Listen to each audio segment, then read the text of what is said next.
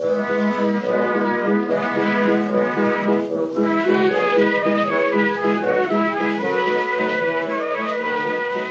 to the final episode of Loremen Series 2. I'm Alistair Beckett King, the baddest man in the whole damn town. And I'm James Shakeshaft, the nicest man in the whole damn town.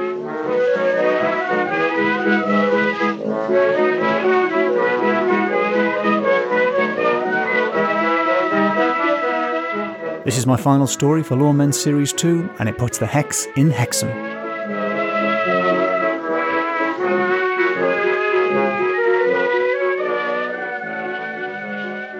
This story, James, is an extremely unusual one by the standards of Loremen. Oh, wow. Yeah, normally my stories involve, you know, poring over dusty old books of lore and mystery. Well, that's more about your housekeeping. Indeed. Um, oh, seriously, I pulled, the, I pulled the desk out yesterday and there were some, like, animal sized chunks of dust there. Eek, And so I pushed the desk right back in and did nothing about it. for the best.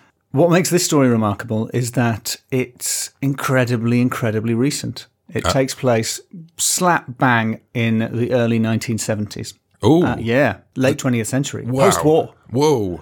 It's the height of wings mania. yeah, so it's just pop some flares in front of your eyes and look at us through a corduroy filter. Uh, I say that as someone wearing corduroy flares. And what that means is, first of all, there are no public domain images I can use for the website, which is annoying. Okay. But they're all there if you Google and no one cares. Yeah, so it took place in the in the early 70s. The other good news is that we're going to meet an old friend in the form of Paul Screeton. Do you remember the journalist who uh, from the Northeast who covered the Hartlepool monkey? Oh, the Screetonizer. That's right, the guy who led us to coin the phrase Screetonise. This story has been thoroughly scrutinised. Oh, brilliant. He's written a book about it and uh, and also a pamphlet, which is what I have read. I didn't read the book, and it's the story of the Hexham Heads. The Hexham heads. You heard me. Whoa. Yeah, not the Hexham heads, not people who really like Hexham, but the Hexham heads. Uh, Hexham is a small place in County Durham. Two young, youngish lads, one 14, one 17, the, the Robson boys, uh, were messing around in the garden and they found two extremely strange objects. Two carved heads, somewhere between the size of a tangerine and a, and a tennis ball. One appear, apparently a boy and one apparently a girl. And they're very strange features. They're called the boy and the girl, but they're also known as the, the skull face and the wall eyed hag. Uh, uh, yeah. The boy gets off a bit lightly. He's just the- rocking heroin chic. Yeah, I mean they've got they've got sort of strange, stra- very strange carving, and, and, and an important feature they have is a, a tenon neck, meaning that their neck sort of projects as if they were part of a doll, perhaps, or as if they, they were designed to sit on something or in something. A tenon. Tenon is the, the it's it's a, manufacturing thing. I had to look this up, so it's like um, something. This wasn't in the pamphlet. This is non-pamphlet. Not even in the glossary. We're on Wikipedia now. Whoa. Um, I, I, I- yeah, it's a it's a tenon. Look at what a tenon is. I can't. I can only mime what a tenon is. It's this. Right, I'm miming the gesture a child would mime for sex. Oh, yeah. That's what a tenon is. Your finger in the sex mime. That's the what, tenon. That's the tenon. I think. Okay. I think. I mean, I don't know a lot Don't know about, about sex. tenon. Don't know about sex. a lot of this is based on Wikipedia. so they've been described uh, by an archaeologist as having an, an archaic appearance, um, and uh, th- this was in 1971, we think, although it's often reported as being 1972 because it didn't hit the news straight away. There wasn't no 24 hour news in those days. There wasn't, and also so far all that's happened is two boys found some dolls' heads. This is when weird things start happening. So there is all kinds of poltergeist activity attached to those heads. So quite low key stuff like during the night they'd be they'd be put away and then they'd be found facing a different direction in the morning. And uh, mirrors started to break. At one point, the, the Robson mum found uh, all a shattered mirror all in her frying pan one morning. Oh. The most bizarre of the lot is is a neighbour, uh, Mrs. Dodd, and Dodd is a really good um, uh, northeastern name. It's a Reiver name. Oh, I forgot to mention the name of this street is Reed Avenue, R E D E. I suspect, as in Parcy Reed, because we're in the northeast, and so it's probably named after our good mate Parcy Pillow Slips Reed. Mr. Collops. Yeah, so it all connects, oh, listeners, long, whoa. long-time listeners being rewarded in the smallest possible way. Long time listeners clutching those red bits of wool and pins, finally getting to put one in. Yeah, I was looking in a. I, I must have said this before. I was. I was looking in a uh, cookbook and it mentioned collops. I think you did tell me that, but I don't know if you told me it on the podcast. Yeah, well, So we know what a collop is. it was smaller than a, a minute steak, minute steak, minute steak, isn't it? I have no idea. Oh, this is really the wrong person to be. A minute steak should take even less than a minute to cook, in my view. Yeah, I reckon it must be a minute steak. Probably. It's very difficult to find out. The best thing to do would be to record the question in podcast form and just wait for answers to come in. Yeah, any butchers, uh, please. Is it very small? Very quick. Thank you. So next door on Reed Avenue uh, lived uh, uh, Mrs. Dodd and her son Brian, uh, who I assume is quite young because she's sleeping in the same bed with him in this story because he's not very well. Oh, And in the night, he wakes up saying that some someone's touching him, and she says, "No, no one's touching you. Don't be silly." And then she feels something touching her, and she looks up, and she sees a dark man-like figure, but with uh, the top half of an animal. She describes it as being a sheep-like creature, which turns and pads away into the night. whoa. Yeah. However, according to th- there are quite a few decent blogs about this. Yeah, we're using blogs, not tomes, because it was the seventies and we're up to date. There's uh, Hexham Heads uh, blog, and there's the um, The real Hexham heads. from when one of them left the group, yeah. and there's the, the Urban Prehistorian blog. Are both quite helpful, and they, they mentioned that I think there was an abattoir quite nearby, and at least one case of a drunk man stealing a dead sheep in the middle of the night. Oh, okay. I But thought it not was going be necessarily breaking into the Dodd's house wearing the dead sheep. a drunk man stroking Brian. diving into the body, half of a body of a dead sheep. It could have happened. We don't know. We don't know. Um, but that's that's fairly sinister, and is not the last time that something of its nature will appear in this story. what, half sheepman? Well, wait and see. So the the heads, of course, done a, a small amount of interest at this point, um, and they end up in the hands of the Museum of Antiquities in, in Newcastle. And eventually, uh, word gets to uh, a, an archaeologist and expert in uh, Celtic history, Dr. Anne Ross of Southampton University, and she gets super into the heads. So she, she takes them with her to Southampton University and has them tested by one of her colleagues, Frank Hodson. Ho Hodson's on the case, uh, and he determines that uh, from an examination of the their construction that they are thousands of years old. Wow. And she builds a picture of these Celtic heads as being um, well, the, well, the head is, is very important in sort of Celtic mysticism. Uh, heads apparently were used; people would carry them into the battle. They were used for good luck. They were used as totems. And so she theorizes that um, the site of Reed Street is the site of a, a Celtic shrine or some other site of importance. And in fact, I mean, there's a degree of skepticism even from her around the the uh, provenance of the heads, but the, the, the location they come from seems for some reason to make her particularly convinced that they are genuine and that they contain powers. And the other reason she believes them is that as soon as she gets hold of them, she starts to experience hauntings of some kind. Not just Dr. Ross, but the entire Ross family begin to experience. Well, I'm going to use the word werewolf. Oh, Yeah. werewolf in sheep's clothing? I mean, I've already written that down, Oh. James. So yeah, my to coin a phrase, werewolf in sheep's clothing. Yeah. So um, the reason we know about this is that Anne, perhaps unwisely, went on the BBC television programme Nationwide, and in the interview told people what she'd never included in any of her academic writing about the heads, which was. That there was a werewolf. It was about six feet tall, stooping, and covered in black fur on its top half. The bottom half of a man, the top half of a wolf. And it wasn't just her that saw it. Uh, her daughter recounts coming home, opening the door, and seeing a black thing jump over the banister and land, quote, with a kind of plop, you know, like padded, heavy animal feet, which ran away into the back of the house, and she wasn't able to track it down. yeah, because she should have run away. And this extremely noisy apparition, um, which uh, Paul Screeton thinks sounds like a person in costume, he thinks it, it's it's a real thing, and it might be somebody in disguise because it sounds so unlike the usual kind of apparition. It doesn't sound very like the we woke up and we saw a walking sheep creature. It was during the day and we saw a really noisy, weird thing in our house. That said, the apparition stops as soon as the the heads are removed from Dr. Ross's house. No. It's at this point that the story takes, uh, I was going to say an unexpected twist, but I don't think you're going to be surprised in the slightest. Uh, a man called Desmond Craigie gets in touch to say that he used to live in the house and he made the heads 18 years before the boys found them out of concrete because he was a builder. Oh, that was unexpected. Oh, okay, it was unexpected. I thought you were going to say, of course, a, a man made them. Uh, Of course, it's made out of concrete. Yeah. I've seen an article from 1974 uh, uh, in the, the Sunday People about this. He's quoted as being a sort of a bluff Geordie builder, I just made them out of concrete to impress my daughter.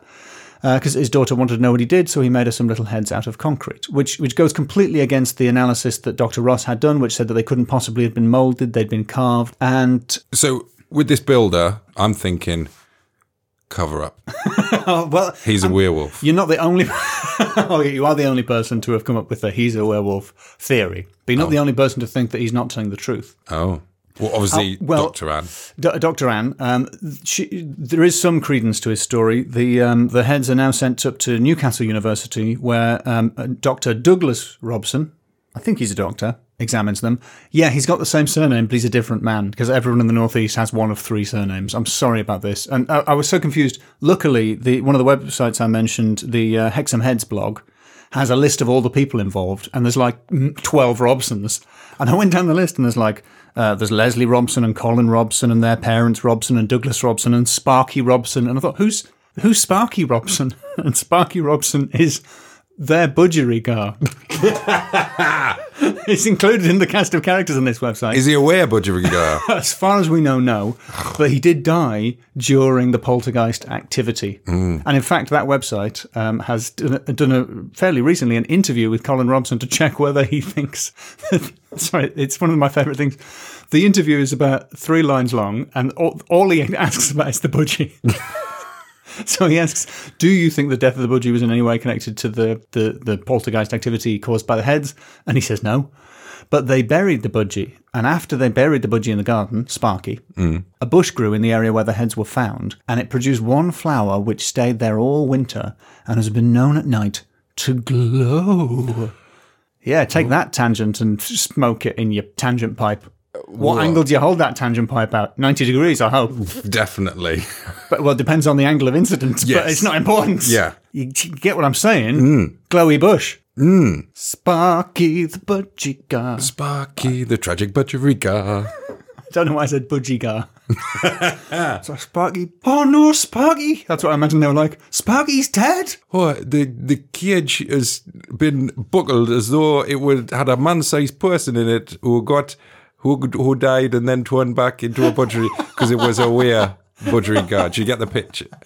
Tr- struggling through the accent Yeah, to paint a that's- it was picture getting very Welsh. of a there. budgerigar Who had turned into a man, into a man. but getting crushed by that cage, then turning back into the budgerigar. Uh, there's every reason to assume that's what happened. Or to paraphrase that interview, no. So Douglas Robson, scientist, no relation, investigates it, and he says, yes, it's concrete, and uh, that it could well have been molded. Um, and he, and he, his method of investigation is to take a sample of it and examine it, rather than just to look at it under a microscope. So, I mean, I don't know a thing about geology.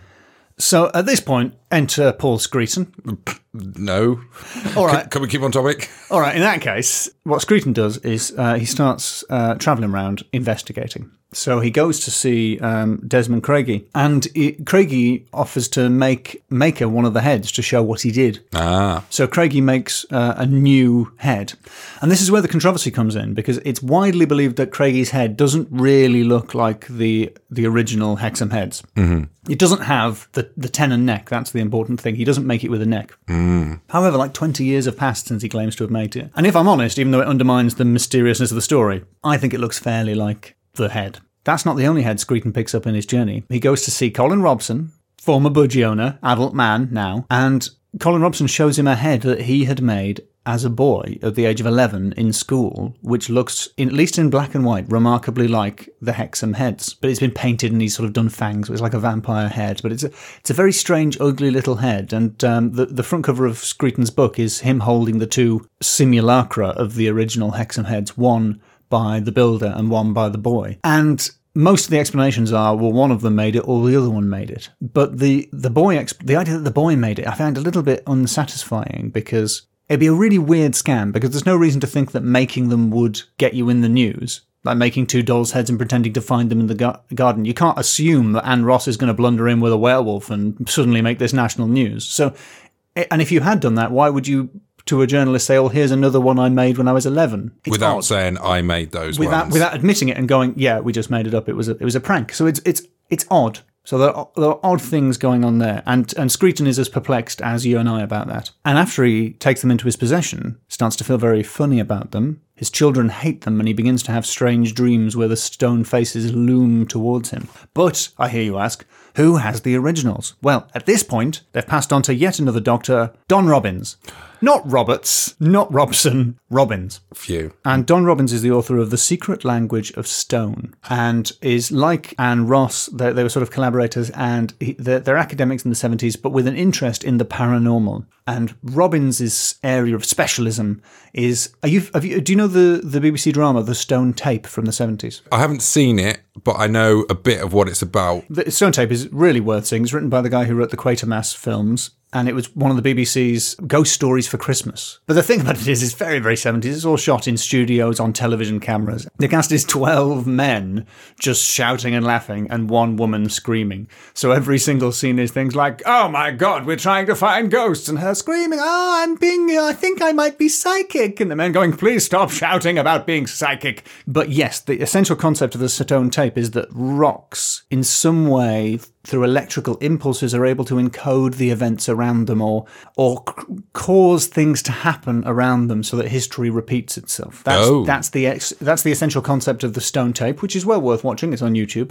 And Don Robbins' theory is the real world version of that from the same era, which is that stones have all kinds of properties. That certain manifestations, say for instance uh, a, a werewolf apparition, can be caused by by places, and sort of electrical images can be recorded in stone and planted in people's mind. Um, now, th- those images might be the image of the heads themselves. Maybe the reason why everybody living in that house was producing those heads was because the location was planting that image in their mind. Maybe we don't have to believe that the heads were ancient in order for this still to be mysterious. Maybe he wonders if the ancient uh, myth of the Wolva who's uh, sort of a, a northern version of a, a werewolf, was planted in people's minds by the stones themselves. Robbins wonders if the apparition of the werewolf was imbued into the heads because of where they were made, not because of who made them or when they were made, which is somewhat convenient. Mm. After Robbins has the heads, they are loaned to a man called Frank Hyde.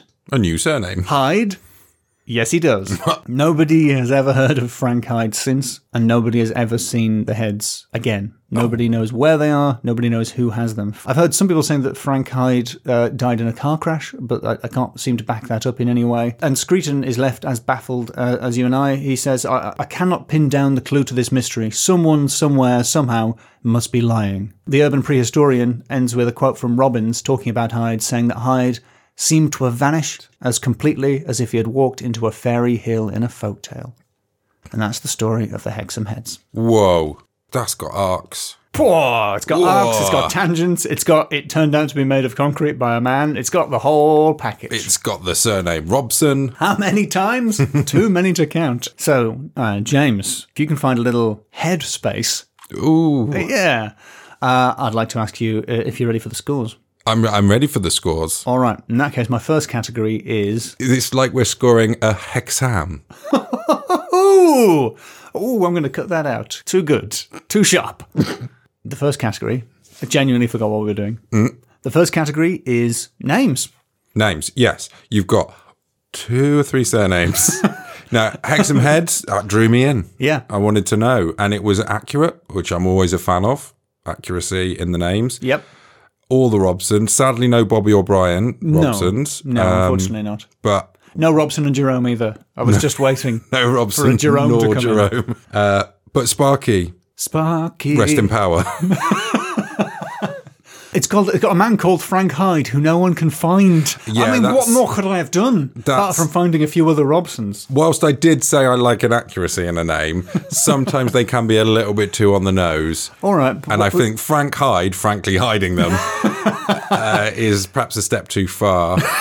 it is a little bit Guy Incognito as a name to give if you're planning to just steal something and vanish. The kids are called Colin and Leslie. They sound like a middle-aged couple. We've got Screeton, the Screetonizer, on the case. Four out of five. Okay, my next category: supernatural. Loads. Good. You got a couple of some sort of shambling beasts. Yeah, yeah. Which I like. spooky. Stroking little Brian. Yeah. We don't know that's- how old Brian was. Stroking a, a indeterminately aged Brian, possibly an adult man. You got um, head based nightmares Mm-hmm. and oh The mystery glowing bush. oh glowing bush. yeah, forgot the mystery right. glowing bush. Yeah, okay. I like they Oh, are also, someone's saw a light in the sky. what? Someone's saw a light in the sky. Whoa! That's just an aside. I learned about the story because Rachel read about it in the Fortean Times. Rachel, my partner, and she said, "Oh, you're going to mention me on the podcast?" It's not what she sounds like. oh, you can't just pretend you knew. Tell it was me. Tell it was my idea. I think So- she's going to really appreciate that shout out. so I thought I'd do a shout out where I make us sound like a tiny boy from Hexham. How on man, you made us sound like an idiot on the podcast. oh, wait, someone's touching us in the bed. Mm, three. Three for supernatural. This is one of the most supernatural stories I've ever presented to you. Is it because you don't believe in the were man creature? I believe in the weir. You believe in the weir? In the weir, man. What about the glowing bush? the glowing bush is a bit of an odd aside. Hold on, right? They they, they turned directions. I've got to tell you. Oh, yeah, um, that was good. Dr. John Robbins didn't like looking at them. He turned it away from him, the the, the hag, the girl one, Mm. and he felt like the eyes turned back to follow him. he felt like they did, or they did. Well, I mean, I can't speak for Don Robbins, but I'm going to say they did. It's still only a three. I'm sorry. You drive a hard bargain. The pr- it's pretty spooky. I can't believe that you're giving me three for a story where in my notes I'm looking at the words Dodd stroked by sheepman. I can't believe it, James. But okay, Th- those are the rules, I mm-hmm. guess. Is there an ombudsman we can refer this to? I don't. Is there an adjudicator? There was someone online once who had a problem. Tom Holmes, Tom, yeah. he had a problem with our definition of canines. He did point out that canine. Yeah, ca- we got canine wrong, didn't we? He said that wolves aren't canines. They are lupine, of course. I saw a man walking a wolf the other day. What? No lie, no word of a lie. I was thought, oh, that is that a husky? And then it got nearer. No, it was a full-on wolf. Well, this is not going to give me any points for um, supernatural. Hexham has a Hexham wolf. Whoa. And the reason it doesn't give us any points for supernatural is it was a real wolf that was escaped and got shot, and there's a picture of it. Oh God. So just a wolf. The Hexham wolf. Oh wow. So no no supernatural points there, but you've got to admit the Hexham wolf has a ring to it, Definitely. Are they sure it was a wolf? and not a man A weir? in, in wolf form. Mm. Maybe an extra point for supernatural there. No. My next category is heads.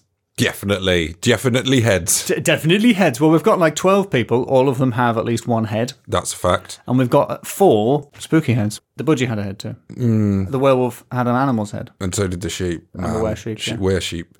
Uh, it's only going to be four because those are the major heads. The major, you can't just get points for animals or people in stories having heads because then I'd lose a lot of points for all the stories I've told about headless dogs in this series.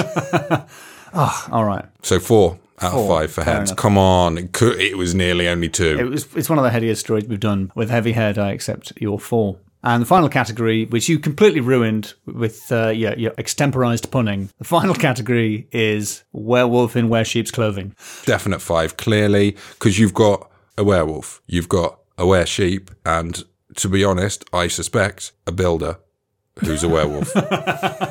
You think the builder's a werewolf? I had to put the second half of that sentence on, otherwise it was a bit weird.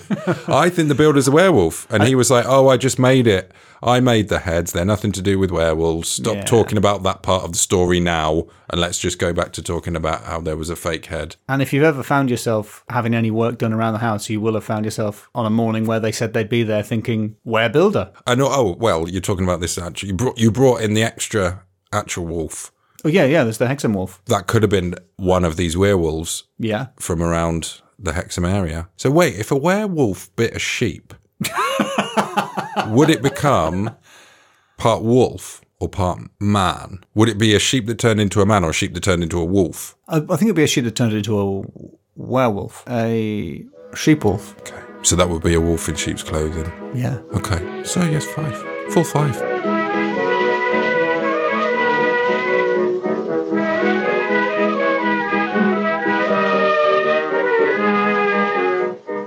This tale was inspired by an email we had from one of our listeners. Unfortunately, the tale that was suggested massively slandered a member of the royal family, uh, so I tried to look up some other stories from that village, Minchinhampton, but my eyes were drawn to the page across, and I think you'll see why I picked this one.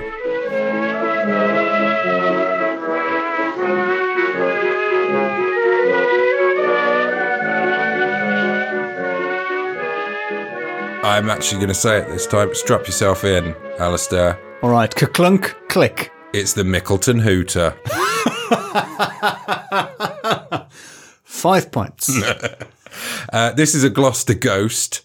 Is just a very slight tale, but it's called the Mickleton Hooter. yeah. It's, it's from Gloucester. Mickleton is a, a little village slash town in Gloucester, and this ghost is usually heard. It's an audi- an audible ghost. It's makes strange Ghosts moaning. from Audible. audible. I'm the Mickleton Hooter. Part one: the Mickleton Hooter. the moodle doo doodly doo. Miggledon noodle. They don't even need to say words in American podcasts. It's just like hoodlum, bubblegum, It's scabbalabub. It's all about the vocal fry. It's all there. The Mickleton Hooter. Stay with us. I went to Mickleton Hooters and uh, they kicked me out. James Shakeshaft was trying to tell a story about the Mickleton Hooter. Uh, so this it's an auditory phenomena on the whole. Uh, it's An auditory phenomena on the whole. on the whole. Get into A&E. it's got auditory phenomena on the whole. It makes it's a strange moaning, screeching sound. I'm not which- surprised.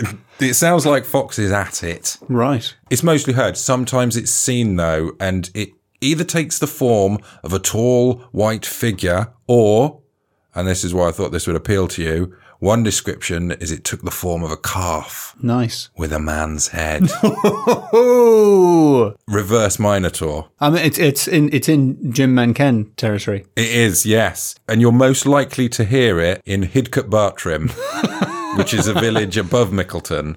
Uh, it's on an, an escarpment, uh, which is a word I forgot to look up. And it, it's a little wooded valley. There's a little wooded valley there called the Weeping Hollow, and that overlooks the, the Vale of Evesham. And it, some people think it might be because this has really steep sides and some odd woods that it's funneling the wind, and that's why you hear this weird noise just there. But what is the Mickleton Hooter? Hmm. That's part two of the Audible series. What is the Mickleton Hooter?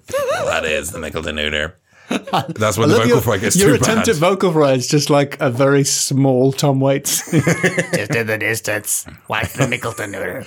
That is Mickleton Hooter. Right, so village villages in nearby Warwickshire were terrorised by a huge, savage cow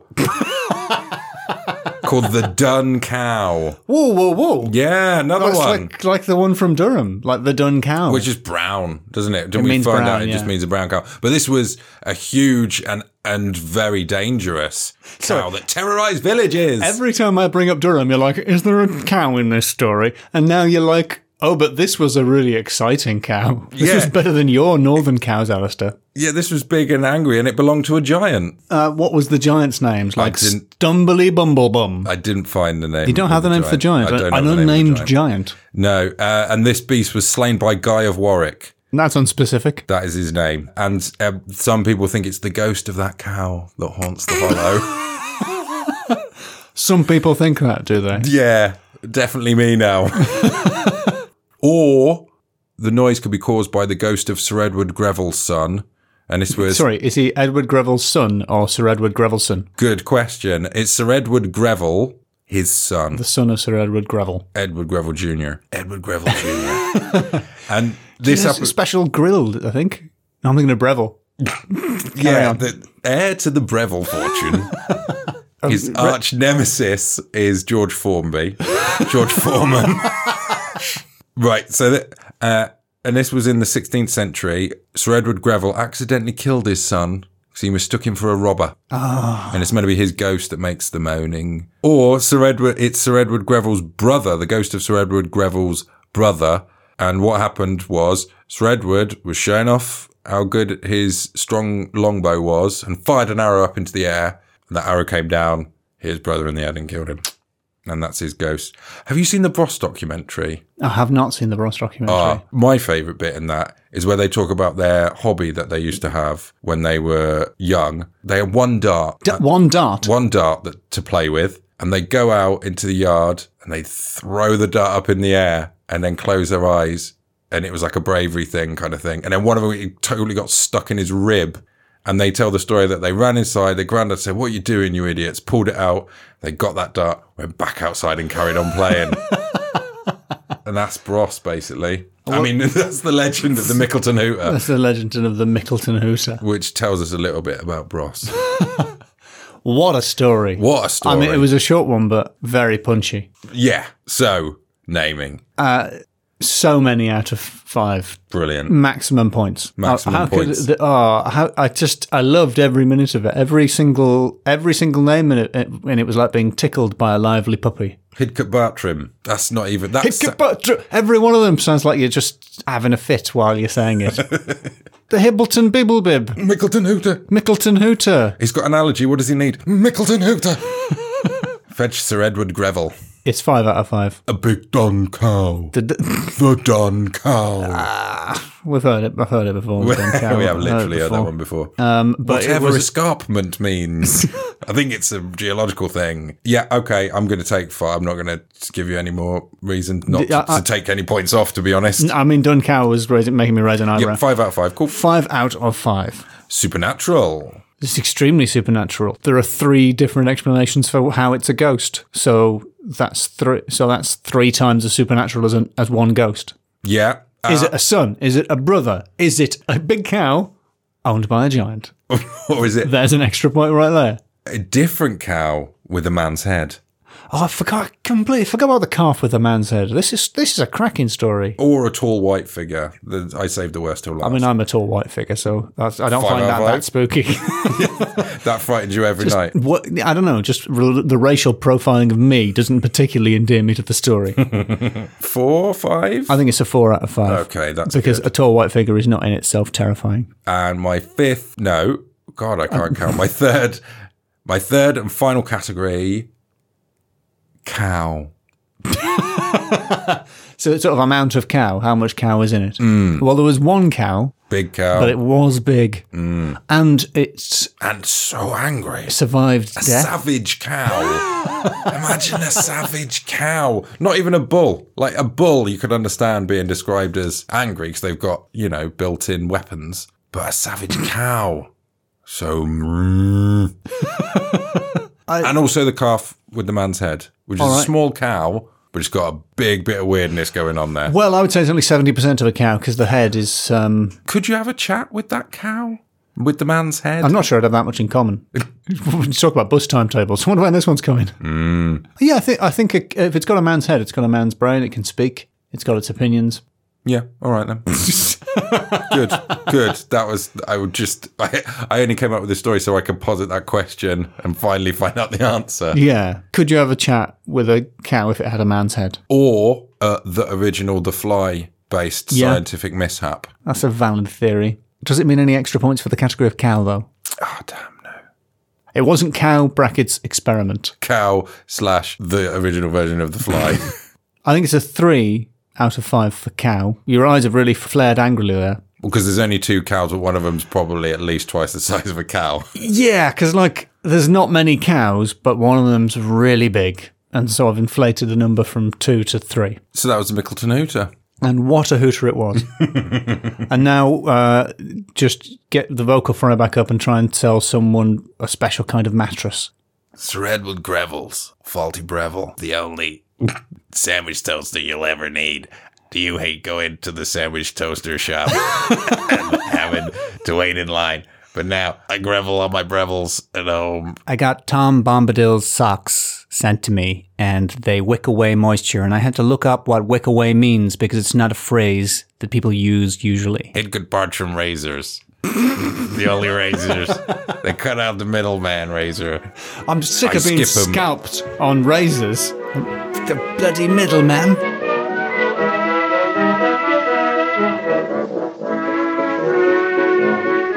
You've been listening to Loremen. The Loremen are James Shakeshaft. And Alasdair Beckett King. Please subscribe, rate, review, and recommend to a friend. You can tweet us at loremenpod or email us at contact at loremenpodcast.com to suggest stories from your area. And that was the end of Series 2 of Loremen. Hope you enjoyed it, but never fear. The Loremen will return.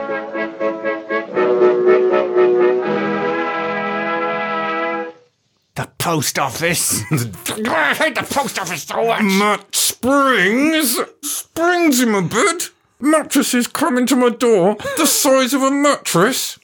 Sick and tired. End of the episode. The Mickleton Hooter. Mickey Hoots.